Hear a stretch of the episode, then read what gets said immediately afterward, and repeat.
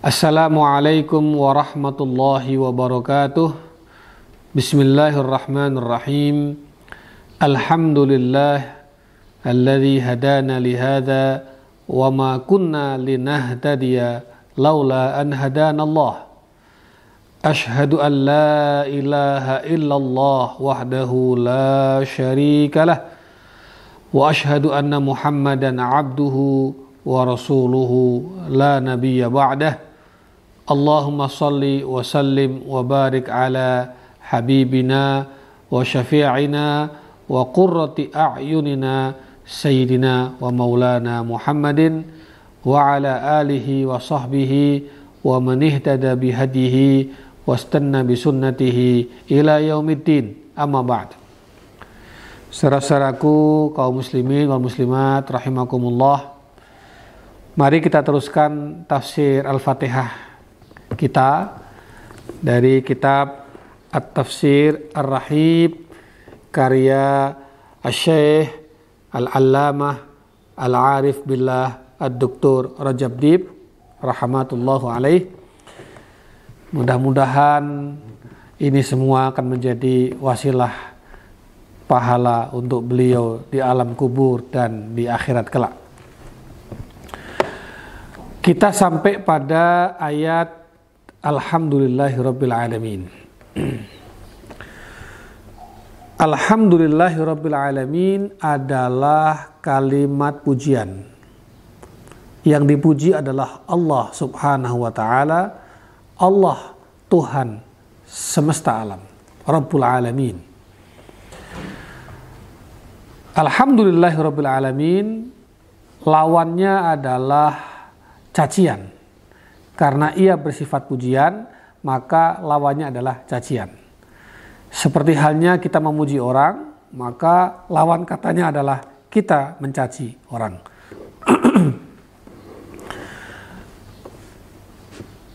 Alhamdulillahirrabbilalamin termasuk kalimat atau ayat pertama di dalam kitab suci Al-Quran. Artinya, pujian kepada Allah sekaligus ekspresi syukur kepada Allah karena alhamdulillahirabbil alamin itu selain ia berupa pujian kepada Allah ia juga adalah ekspresi syukur seorang hamba kepada Allah Subhanahu wa taala. Artinya syukur kita kepada Allah kita wujudkan dalam bentuk puji-pujian untuk Allah Subhanahu wa taala. Alhamdulillahirabbil alamin. Nah ini menjadi kalimat pertama, bahkan kalimat pembuka di dalam kitab suci Al-Quranul Karim. Apa artinya? Artinya adalah menurut Syekh Rajab di dalam kitabnya walaka annaha isyaratun wadihah ila wujubi hamdin lillah ala kulli hal. Summa wujub hamdihi an syarrafana ma'asyiral muslimin bihadad din wa tusturihil karim. Wa tusturihil Qur'anil azim falnahmaduhu daiman wa abadan. Ala kulli ni'matin an'amallahu biha alaina wa ajalluha ni'matun nabiyyul karim. Alladhi bisababihi nilna syarafa ni'matil islam wa ni'matil quran wa syarafa ni'mati ma'rifatillahi bih. Mengapa syukur kita kepada Allah dan sekaligus puji-pujian kita kepada Allah ini menjadi kalimat pembuka dalam Al-Quran. Ini sangat penting sekali dan sangat mendasar. Bisa jadi karena ya Alhamdulillahirrahmanirrahim sebagai ekspresi syukur ini menjadi isyarat, menjadi uh, apa namanya uh, sinyal dari Allah Subhanahu wa taala agar kita selalu bersyukur kepadanya. Dan syukur itu menjadi wajib. Wajib kita bersyukur kepada Allah atas semua nikmat-nikmat yang telah Allah berikan kepada kita. Dan terutama kepada orang-orang muslim, mukmin, nikmat yang terbesar adalah nikmat agama ini nikmat Al-Quran dan nikmat Nabi Muhammad Shallallahu Alaihi Wasallam. Nanti akan kita terangkan uh, di mana letak uh, penjelasan dari nikmat agama ini terhadap diri kita, nikmat Al-Quran terhadap diri kita, dan nikmat uh, datangnya atau turunnya Nabi Muhammad SAW terhadap diri kita. Nanti ada penjelasan di bagian-bagian setelahnya. Seraku yang dirahmati Allah, ada hadis Nabi Shallallahu Alaihi Wasallam diriwayatkan oleh Al Imam At-Tabarani menyebutkan bahwa Rasulullah pernah bersabda, Innallaha yuhibbu ayyuhmada. Allah itu senang jika dipuji. Artinya, semakin banyak kita memuji Allah Subhanahu wa taala, Semakin banyak kita mengucapkan Alhamdulillahirrabbilalamin, pujian sekaligus ekspresi syukur kita kepada Allah, maka Allah akan semakin mencintai kita. Walidhalika falhamadun sabbaquna yaumal qiyamah ilal jannah. Faqad qala Sayyiduna Rasulullah sallallahu alaihi wasallam awwalu man yud'a ilal jannah alhammadun alladzina yahmaduna Allah ala sarra'i wad dharra rawahu at-tabarani. Oleh karena itu orang-orang yang senantiasa senantiasa memuji Allah orang-orang yang senantiasa melantunkan melafatkan alhamdulillahirabbil alamin maka pada hari kiamat dia adalah orang-orang yang uh, terdepan yang paling dahulu masuk ke surga Allah Subhanahu wa taala. Hadis Rasul sallallahu alaihi wasallam menyebutkan orang yang pertama kali dipanggil untuk masuk ke surga adalah al-hammadun, orang yang selalu memuji Allah Subhanahu wa taala. Alladzina yahmadun yaitu orang-orang yang selalu memuji Allah melantunkan alhamdulillah ala sarra'i wa dharra. Baik di waktu sempit di waktu lapang maupun waktu sempit. Jadi memuji Allah bersyukur kepada Allah alhamdulillahirabbil alamin itu di waktu lapang dan di waktu sempit. Tidak saja di waktu lapang. Artinya tidak saja ketika mendapatkan nikmat tetapi juga ketika mendapatkan kesempitan atau musibah-musibah yang menimpa kita. Ternyata kita tetap dianjurkan untuk memuji Allah dan bersyukur kepada Allah. Seseraku yang dirahmati Allah, oleh karena itu, ini juga sikap yang perlu kita bangun dalam bermuamalah. Kita saja ketika mendapat kebaikan dari orang lain, kita dianjurkan untuk mengucapkan terima kasih atas kebaikan-kebaikannya. Ya. Artinya tidak boleh kita mendapatkan kebaikan dari orang lain sekecil apa pun lalu kita tidak berterima kasih. Apalagi kepada Allah Subhanahu wa taala yang telah memberi kita nikmat yang sangat banyak sekali dan nikmat-nikmat itu hampir-hampir tidak bisa kita hitung. Wa in ta wa in ta'udu nikmatallahi la tuhsuha. Jika kamu mencoba untuk menghitung-hitung nikmat Allah, kamu tidak akan pernah bisa menghitungnya. Oleh karena itu Rasulullah Shallallahu alaihi wasallam bersabda, "Man lam yashkurin nasa lam yashkurillah." Barang siapa tidak pandai bersyukur kepada orang lain, artinya tidak pandai berterima kasih kepada kebaikan-kebaikan orang lain, maka hakikatnya dia tidak pandai bersyukur kepada Allah Subhanahu wa taala. Nah, ini penting.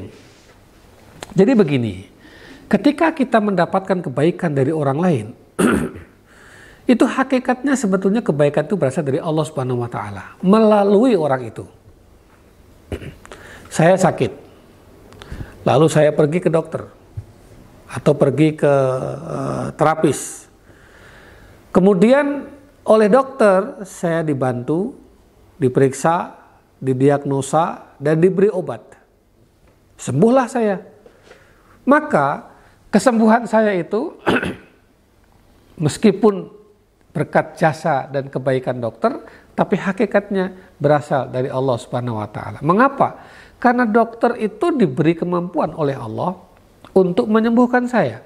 Dokter itu diberi kemampuan oleh Allah untuk mempelajari penyakit-penyakit.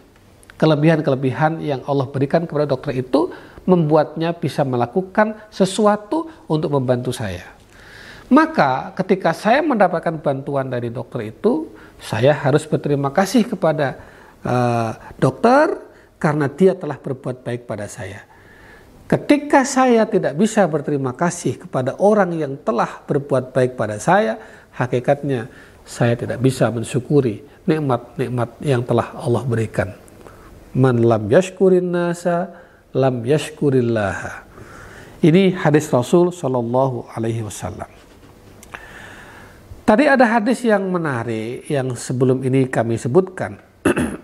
Alladzina yahmaduna yahmadunallaha 'ala sarra'i wad dharra.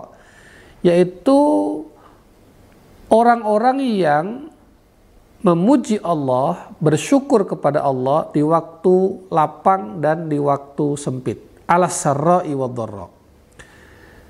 Misalnya ketika kita mendapatkan nikmat, kita mengucapkan alhamdulillah kita bersyukur kepada Allah. Ya, itu normal, itu wajar. Tapi bagaimana ketika kita mendapatkan musibah, kita ditimpa dengan sakit misalnya, kita ditimpa dengan kesempitan-kesempitan hidup misalnya, kenapa kita masih harus bersyukur kepada Allah? Kenapa kita masih harus memuji Allah? Begini. Annal masaib fi haqiqatiha ni'am ilahiyah musibah itu hakikatnya sebetulnya nikmat Allah juga. Dzalika annahu ja'alaha mukaffiratan lidzunub. Karena dengan musibah-musibah itu ya sebetulnya Allah sedang menjadikannya sebagai penghapus dosa-dosa kita. Mahiyatal khataya rafi'atad darajat Allah sedang menghapuskan dosa-dosa kita melalui musibah-musibah itu, kesempitan-kesempitan itu. Allah sedang menghapuskan kesalahan-kesalahan kita dan Allah sedang sedang hendak mengangkat derajat kita. Tentu apabila dengan syarat kita sabar menjalaninya dan tetap husnudzon kepada Allah ya tidak boleh eh, kita itu berprasangka buruk tetap berprasangka baik kepada Allah maka dari itu kalau kita lihat di dalam surat Az-Zumar ayat 10 Allah Subhanahu wa taala mengingatkan kita A'udzubillahi minasyaitonirrajim innama yuwaffas sabiruna ajrahum bighairi hisab Sesungguhnya Allah akan memberikan kepada orang-orang yang sabar itu pahala untuk mereka tanpa hisab. Alladzina idza asabathum musibah orang-orang yang ketika ditimpa musibah apa sikap mereka? Qalu inna lillahi wa inna ilaihi raji'un. Dikembalikan lagi kepada Allah. Pasti ada sesuatu hikmah di balik itu. Kita semuanya milik Allah dan kita berasal dari Allah wa inna ilaihi raji'un dan kita semua akan kembali akan pulang kepada Allah Subhanahu wa taala. Ulaika alaihim salawatu min rabbihim wa rahmah wa ulaika humul muhtadun. Yang demikian itu mereka adalah orang-orang yang akan mendapatkan salawat, mendapatkan maghfirah dari Allah Subhanahu wa taala, rahmah dan mereka adalah orang-orang yang mendapat petunjuk. Saudaraku yang dirahmati Allah, kita bicara nikmat sekarang. Nikmat itu ada dua. Menurut Syekh Rajab, wa ni'am allati an'amallahu subhanahu wa ta'ala biha 'alal insan naw'ani. Nikmat yang Allah berikan kepada manusia ada dua macam. Ni'am sughra, nikmat-nikmat kecil, wa ni'am kubra, nikmat-nikmat besar. Apa yang dimaksud dengan nikmat-nikmat kecil? Nikmat-nikmat kecil adalah wa adhara ma takunu fi jasadil insan wa ma fihi min ataya ilahiyah ala an ala anna asghara ni'matin fi jasadil insan kabirah jadi nikmat kecil itu yang dimaksud dengan itu adalah nikmat-nikmat yang nampak di dalam fisik kita, di dalam jasmaniah kita. Mata bisa melihat, tangan bisa bergerak, kaki bisa berjalan, ya otak bisa berpikir, uh, nafas bisa uh, hidung untuk bisa untuk bernafas, jantung kita masih berdenyut, ya paru-paru kita masih bergerak, ginjal kita juga berfungsi. Itu namanya nikmat-nikmat kecil. Mengapa? Karena nikmat-nikmat kecil ini ada masanya. Mata suatu saat ada masanya nggak bisa melihat lagi. Telinga kita pada masanya ada yang nggak bisa mendengar lagi. Kaki kita, bahkan otak kita. Kapan itu? Tentu saat kematian. Atau ketika kita sedang diuji oleh Allah dengan sakit. Jadi nikmat-nikmat kecil itu yang nampak di dalam fisik kita ada masa berlakunya dan itu tidak lama ya dan itu fana. Artinya suatu ketika kapan saja bisa nikmat-nikmat itu hilang. Itulah yang disebut dengan nikmat-nikmat kecil. Nikmat besar adalah nikmatul Islam wan nubuwah wat tauhid. Sedangkan nikmat-nikmat besar adalah nikmat tentang Islam, agama kita ini, nikmat tentang kenabian dan nikmat tentang tauhid. Nah, Islam, kenabian dan tauhid ini nikmat besar ya Allah untuk kita semua karena dia tidak ada masa berlakunya. Kalau keislaman kita benar, keimanan kita benar, tauhid kita benar, ya, dan kita mengikuti kenabian Nabi Muhammad SAW dengan segala sunnah-sunnahnya secara benar, maka ini masa berlakunya bisa tak terhingga, abadi sekali. Kenapa? Contoh, ketika kita mati, mata, telinga, tangan, jantung semua berhenti, nikmat itu hilang. Tetapi tauhid kita akan menolong kita di kubur. Keislaman kita akan menolong kita di akhirat. Ya amalan-amalan sunnah kita ya, dan keimanan kita kepada Nabi kita akan menolong kita di akhirat. Bahkan ya, akan mendapatkan syafaat dari Rasulullah Shallallahu Alaihi Wasallam. Itulah perbedaan antara nikmat kecil dengan nikmat besar. Saudaraku yang dirahmati Allah, nikmat Islam misalnya, Faman alladhi alhamaka al-islam wa dafa'aka ilaih. Waman alladhi ajra ala lisanika nutq la ilaha illallah. Siapa yang memberi ilham kepadamu untuk berislam? Siapa yang mendorongmu untuk berislam? Siapa yang menuntun lisanmu mengucapkan la ilaha illallah? Walau sya'a la ja'alaka nasraniyan au yahudiyan au abida sanamin wa ghairu dalik. Sebetulnya jika Allah mau Allah bisa saja menjadikan kita seorang Nasrani atau Yahudi atau penyembah berhala atau musyrik.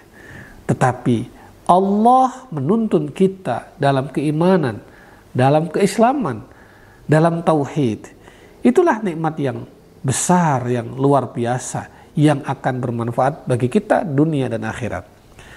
Walakin Allah habbaba ilaikumul iman wa zayyanahu fi qulubikum wa karraha ilaikumul kufra wal fusuqa wal isyan.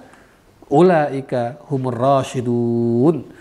Akan tetapi Allah menjadikan pada dirimu kecintaan kepada iman. Wa zayyanahu fi qulubikum dan menghiaskan iman itu di dalam hatimu. Wa karraha ilaikumul kufra wal fusuqa wal isyan. Dan Allah menjadikan pada dirimu itu kebencian kepada kekafiran kepada kefasikan dan kepada kemaksiatan ini luar biasa artinya keislaman kita keimanan kita ketakwaan kita itu tidak lepas dari bimbingan, dari ilham dan petunjuk Allah Subhanahu wa taala. Nikmat Al-Qur'an ini juga nikmat yang luar biasa besarnya bagi kita. Bayangkan hidup kita tanpa Al-Qur'an. Dari mana kita mengetahui hukum-hukum halal haram? Dari mana kita ini harus mengelola kehidupan kita? Dari mana bimbingan dan petunjuk-petunjuk agar kita memperoleh keselamatan dunia dan akhirat? Apa yang boleh, apa yang nggak boleh, apa yang baik dan apa yang buruk. Semua petunjuk-petunjuk itu Allah paparkan, Allah hamparkan pada kita dalam kitab sucinya Al-Quranul Azim. Maka menyikapi nikmat ini mestinya Al-Quran jangan sekedar dijadikan sebagai bacaan tetapi harus dijadikan sebagai bahan untuk merenung bahan untuk mentadaburi ayat-ayat Allah di dalam Al-Quran itu. Wa Qur'anan faraqnahu litaqra'hu ala ala nas ala muksin wa nazzalnahu tanzila Kitabun anzalnahu ilaika mubarakun liyadabbaru ayatihi waliyatadzakkara ulul albab.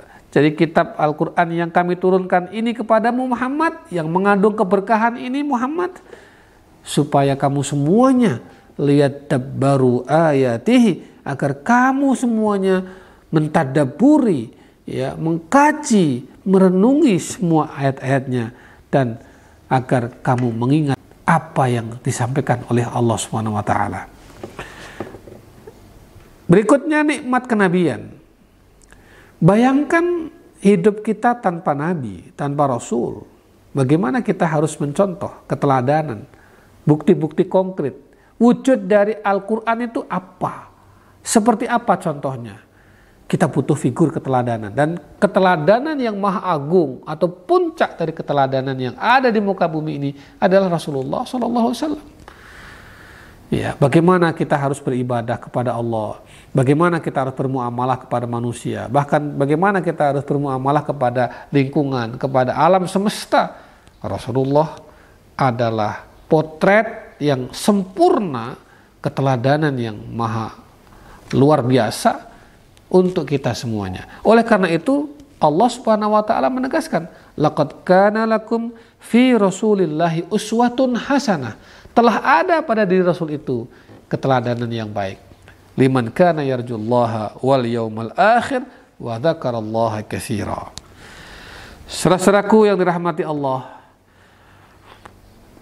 Qul in kuntum tuhibbunallaha fattabi'uni yuhibbukumullah wa yaghfir lakum dzunubakum wallahu ghafurur rahim. Katakanlah Muhammad, jika kamu semua wahai kaum muslimin wal muslimat tuhibbunallah ya, mengaku mencintai Allah, fattabi'uni yuhibbukumullah. Maka ikutilah aku, teladanilah aku. Niscaya Allah akan mencintai kamu wa yaghfir lakum dzunubakum dan Allah akan mengampuni dosa-dosa kamu. Wallahu ghafurur rahim. Jadi mengikuti Nabi itu perintah Allah. Meneladani Nabi itu perintah Allah.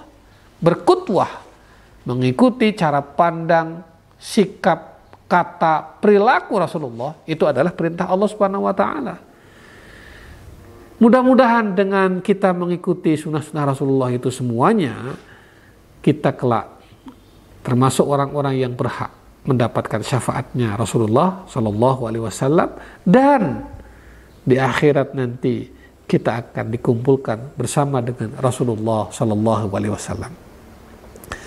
Dari dari Ibnu Mas'ud radhiyallahu anhu wa an Ibnu Mas'ud radhiyallahu anhu qal qala Rasulullah sallallahu alaihi wasallam al mar'u ma'a man ahabba. Ya, Rasulullah pernah bersabda bahwa seseorang itu akan bersama siapa yang dia cintainya. Artinya di akhirat nanti kita akan bersama dengan orang yang kita cintai.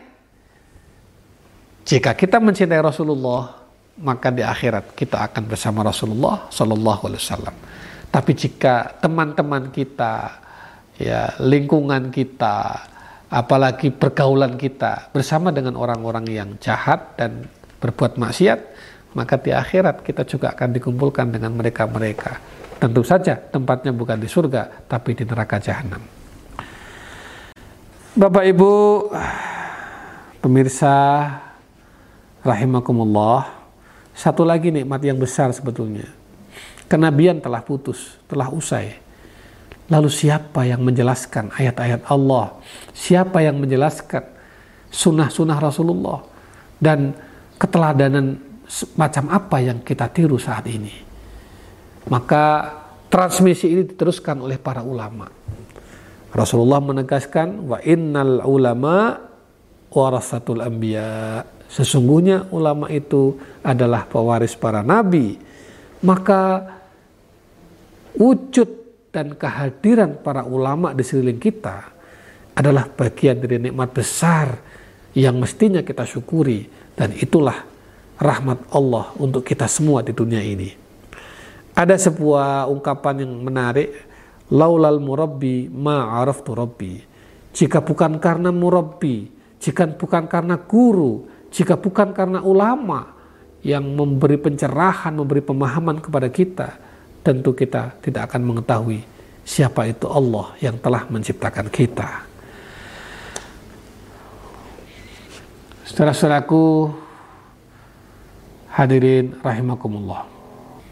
Itulah mengapa Alhamdulillahi Rabbil Alamin Segala puji bagi Allah Tuhan semesta alam Puji-pujian kita kepada Allah Sekaligus ekspresi syukur kita kepada Allah Demikian pentingnya Dan Allah letakkan di awal-awal pembuka Al-Quranul Karim Artinya adalah bahwa tema yang pertama kali dibahas oleh Allah dalam Al-Quran adalah tema tentang syukur. Tema tentang Alhamdulillahirrabbilalamin. Saudaraku yang dirahmati Allah, dalam kaitan kesyukuran kita kepada Allah Subhanahu wa taala, Rasulullah Shallallahu alaihi wasallam bersabda, "Ma an'amallahu ala 'abdin ni'matan faqala alhamdulillah illa kana alladhi a'ta afdala mimma akhadha. Tidak ada nikmat yang Allah berikan kepada seorang hamba ya, kecuali ketika hamba itu mengatakan alhamdulillah. Jadi ketika Allah memberikan nikmat kepada seorang hamba, lalu hamba itu dengan nikmat itu mengucapkan alhamdulillah, ya, illa kana alladhi a'ta afdala mimma akhad. Maka apa yang telah dia peroleh dari nikmat itu Allah akan beri lagi yang lebih baik daripada itu. Maksudnya adalah kalau kita mendapatkan nikmat dari Allah lalu kita bersyukur, mensyukurinya dan mengucapkan alhamdulillah dengan penuh keikhlasan dan kesadaran akan peran dan akan uh, rahmat dan rahimnya Allah kepada kita, maka Allah akan menambah nikmat itu kepada kita ya lebih dari yang sudah kita ambil itu. Itulah kenapa la in syakartum la azidannakum wal in kafartum inna adzabi syadid. Kalau kamu bersyukur, maka aku tambahkan nikmatku kepadamu. Tetapi ingat, kalau kamu kalau kamu kufur, tidak mensyukuri nikmat, maka ingatlah azabku sangat pedih. Seraku yang dirahmati Allah, hadis yang terkait dengan ini semua, Rasulullah Shallallahu Alaihi Wasallam juga bersabda, diriwayatkan oleh Imam Baihaqi, apa kata Rasul? Alhamdulillah ra'sus syukri ma syakarallaha abdun la yahmadu. Alhamdulillah ini adalah puncak kesyukuran. Alhamdulillah rasul syukri. Alhamdulillahirabbil alamin itu adalah puncak ekspresi kesyukuran kita kepada Allah. Dan tidak ada uh, suatu hamba yang bersyukur kepada Allah kecuali hamba itu akan memujinya. Artinya kalau ada hamba yang mengaku bersyukur kepada Allah, pasti dia akan memuji Allah tidak mungkin bersyukur tanpa memuji Allah. Sebagaimana kita tidak mungkin berterima kasih kepada orang lain tetapi tanpa mengucapkan terima kasih. Berterima kasih harus diucapkan, harus dibuktikan dalam tindakan-tindakan nyata. Setelahku yang dirahmati Allah, hadis lain menyebutkan, Innallaha la yarda 'alal 'abdi an ya'kulal aklata. Sesungguhnya Allah akan meridhoi seorang hamba yang saat makan fayahmadallaha 'alaiha au yashraba syurbata. Sesungguhnya Allah itu akan meridhoi seorang hamba yang ketika makan dan dan minum dia memuji Allah atas makanan dan minuman itu. Artinya apa? Ketika kita makan, kita minum, kemudian selesai makan, selesai minum, kita harus memuji Allah, bersyukur kepada Allah atas nikmat makanan dan minuman ini. Betapa banyak orang yang ada makanan, ada minuman, tetapi tidak bisa makan, tidak bisa minum. Maka ketika bisa makan dan bisa minum, kesyukuran kita kepada Allah harus bertambah-tambah. Idza sabaqat lil 'abdi minallahi manzilatun lam yablugha bi'amalihi ibtalahu Allahu fi jasadihi au fi malihi au fi waladihi thumma sabbarahu hatta yublighahu al manzilata allati sabaqat lahu minhu. Bila seorang hamba ya memperoleh kedudukan tinggi di sisi Allah yang tidak bisa dicapai dengan amalannya. Artinya ketika Allah memberinya kedudukan yang tinggi di sisi Allah untuk seorang hamba, padahal amalannya tidak bisa mencapai kedudukan tinggi itu, amalannya tidak bisa mengantarkannya kepada kedudukan tinggi yang Allah telah berikan itu.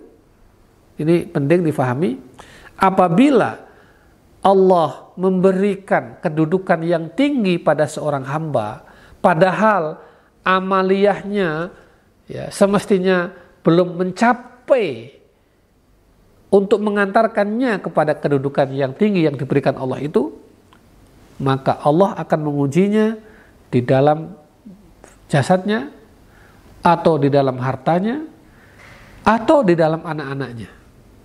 Allah akan menguji itu. Ya, kemudian Allah akan memberinya kesabaran. Dan dengan kesabarannya itu, dengan ujian-ujiannya itu menggenapi dirinya untuk mencapai makom atau kedudukan yang tinggi yang Allah telah berikan tadi. Hadis Rasulullah Shallallahu Alaihi Wasallam diriwayatkan oleh Imam Ahmad. Hadis lain menyebutkan, ma asabal muslima syai'un illa kana lahu kafarah. Ya, rawahu al-Baihaqi. Tidak ada yang menimpa seorang muslim kecuali itu menjadi penghapus dosa, dosa untuknya. Bahkan ketika orang ditimpa dengan demam, sakit panas tinggi misalnya, tetap dia harus bersyukur kepada Allah, harus husnudon kepada Allah. Ada hadisnya, Rasulullah Sallallahu Alaihi Wasallam pernah bersabda, Al-huma min kirin min jahannam, fama asabal mu'mina minha kana hazzahu minan nar. Demam, panas, itu bagian dari uap api neraka. Apabila ia menimpa seorang mukmin, lalu dia bersabar, ya, dan tetap bersyukur kepada Allah, tidak mengeluh, tidak mengumpat, tidak mencaci, ya, tetap dalam keimanannya, maka sakit panasnya itu, demamnya itu, itu adalah bagian dari cara Allah untuk menjauhkannya dari api neraka kelak di akhirat. Subhanallah, ini luar biasa sekali. Saudaraku yang dirahmati Allah, intinya adalah kita harus terus bersyukur, bersyukur dan bersyukur. Ya, karena syukur ini adalah tema pertama dalam Al-Quran, kalimat pertama yang Allah letakkan di dalam kitab sucinya, dan ia menjadi satu uh, puncak dari penghambaan dan kesyukuran kita kepada Allah Subhanahu wa taala. Dan orang mukmin itu sifatnya adalah syukur. Apa kata Rasul? Ajaban di amril mu'min. Inna amrahu kullahu khair. Wa laysa dhaka li ahadin illa lil mu'min. In asabathu sarra syakar. Fakana khairan lahu. Wa in asabathu dharra sabar. Fakana khairan lahu. Sungguh menakjubkan perkaranya orang-orang mukmin itu. Sungguh menakjubkan urusannya orang-orang mukmin itu. Karena semuanya adalah kebaikan. Dan ini tidak didapati atau sulit didapati pada orang-orang lain selain orang-orang mukmin. Yaitu orang mukmin itu apabila ditimpa kesenangan, kelapangan, diberi nikmat oleh Allah, maka dia bersyukur dan kesyukurannya itu akan menjadi kebaikan untuknya. Wa in asabathu apabila ditimpa dengan kesulitan, kesempitan dan musibah-musibah sabar. Dia bersabar. Dan kesabarannya itu akan menjadi kebaikan untuknya. Seraku yang dirahmati Allah, ma an'amallahu ala abdin min ni'matin faqala alhamdulillah illa waqad adda syukraha. Apabila Allah memberi nikmat atas seorang hamba, lalu hamba itu mengucapkan alhamdulillah, maka hakikatnya dia telah menunaikan kesyukurannya kepada Allah. Wa in qala hasaniyah dan kemudian ketika hamba itu mengucapkannya untuk kedua kalinya alhamdulillahirabbil alamin maka Allah jaddadallahu laha jaddadallahu lahu sawabaha maka Allah akan memperbarui pahalanya. Ditambah lagi pahalanya dua kali lipat. Wa in qala hasalisa ghafarallahu lahu dunubahu. Dan apabila ia mengatakannya untuk yang ketiga kali, Alhamdulillahirrahmanirrahim, maka akan diampuni semua dosa-dosanya oleh Allah. Jadi kalau ada orang mendapatkan nikmat lalu mengucapkan Alhamdulillahirrahmanirrahim pertama, dia telah bersyukur. Jika ia mengucapkannya untuk kedua kali, maka Allah akan menambahkan pahala untuknya. Jika kita mengucapkannya untuk ketiga kalinya, Allah akan mengampuni dosa-dosanya. Itulah yang dipesankan oleh Rasulullah Shallallahu Alaihi Wasallam. Termasuk ini ada hadis juga dalam hal makanan. Rasulullah Shallallahu Alaihi Wasallam bersabda, "Man akala fashabi'a wa syariba farawiya." Faqala alhamdulillahilladzi at'amani wa ashba'ani wa saqani fa'aurani wasakani fa'arwani kharaja min dhunubihi kayaumin waladudhu ummuh. Barang siapa yang makan lalu kenyang dan minum lalu hilang dahaganya lalu mengucapkan alhamdulillahirabbil alamin ya maka keluar bersamanya dalam dirinya dosa-dosa seperti layaknya ia baru dilahirkan dari rahim ibunya. Saudaraku yang dirahmati Allah, banyak sekali hadis-hadis tentang kesyukuran, banyak sekali hadis-hadis dan ayat-ayat yang bicara tentang syukur. Bahkan ini ada Siti Aisyah radhiyallahu anha, istri Nabi meriwayatkan Qalat Sayyidah Aisyah radhiyallahu anha kana Rasulullah idza ra'a ma yuhibbuhu qala alhamdulillahi alladzi bi ni'mati tatimmus salihat. Rasulullah itu kalau melihat sesuatu yang menyenangkan, menggembirakan, akan mengucapkan alhamdulillah alladzi bi ni'matihi tatimmus salihat. Alhamdulillah alladzi bi ni'matihi tatimmus salihat. Wa idza ra'a ma yakrahuhu dan ketika Rasulullah melihat apa yang membuatnya gundah atau melihat sesuatu yang dibencinya, nggak disukainya, ya, maka Rasul akan mengatakan alhamdulillah ala kulli hal. Jadi sebetulnya ketika melihat sesuatu yang mengembirakan atau melihat sesuatu yang tidak mengembirakan, ya membuat kita sedih, maka tetap alhamdulillah. Yang pertama, alhamdulillah alladzi bi ni'mati tatimus solihat. Yang kedua, alhamdulillah ala kulli hal. Mudah-mudahan kajian kita pada pagi ini uh, dirahmati oleh Allah Subhanahu wa taala khususnya tentang syukur tentang bagaimana Allah memberikan nikmat yang besar kepada kita dan nikmat itu tidak mungkin bisa kita hitung. Terakhir kita tutup dengan satu lagi hadis Rasulullah Shallallahu Alaihi Wasallam diriwayatkan oleh Ibnu Majah. Apa kata Rasul? Kullu amrin zibalin la yubda'u fihi bilhamdi aqta. Setiap urusan penting, setiap hal yang membawa manfaat yang tidak dimulai dengan alhamdulillah maka terputuslah, sia-sialah dan menghalangi keberkahan Allah turun kepada kita. Itulah para ulama kita dulu menyimpulkan bahwa mereka sering kali membuka acara, membuka musyawarah, membuka rapat-rapat, membuka pekerjaan-pekerjaan penting, hal-hal yang membawa manfaat, apalagi menyangkut orang banyak, selalu mereka mengawali dengan membaca Al-Fatihah. Mari kita buka dengan Al-Fatihah. Itu dasarnya adalah hadis ini. Kullu amrin dibalin la yubda'u fihi bilhamdi aqta. Apabila ada suatu urusan yang penting, yang bermanfaat, tidak diawali atau dimulai dengan Alhamdulillah maka terputuslah keberkahannya dari Allah Subhanahu wa taala. Alhamdulillahirabbil alamin mudah-mudahan uh, membawa manfaat untuk kita semuanya. Aqulu qawli hadza wa astaghfirullahal azim li wa lakum. Wassalamualaikum warahmatullahi wabarakatuh.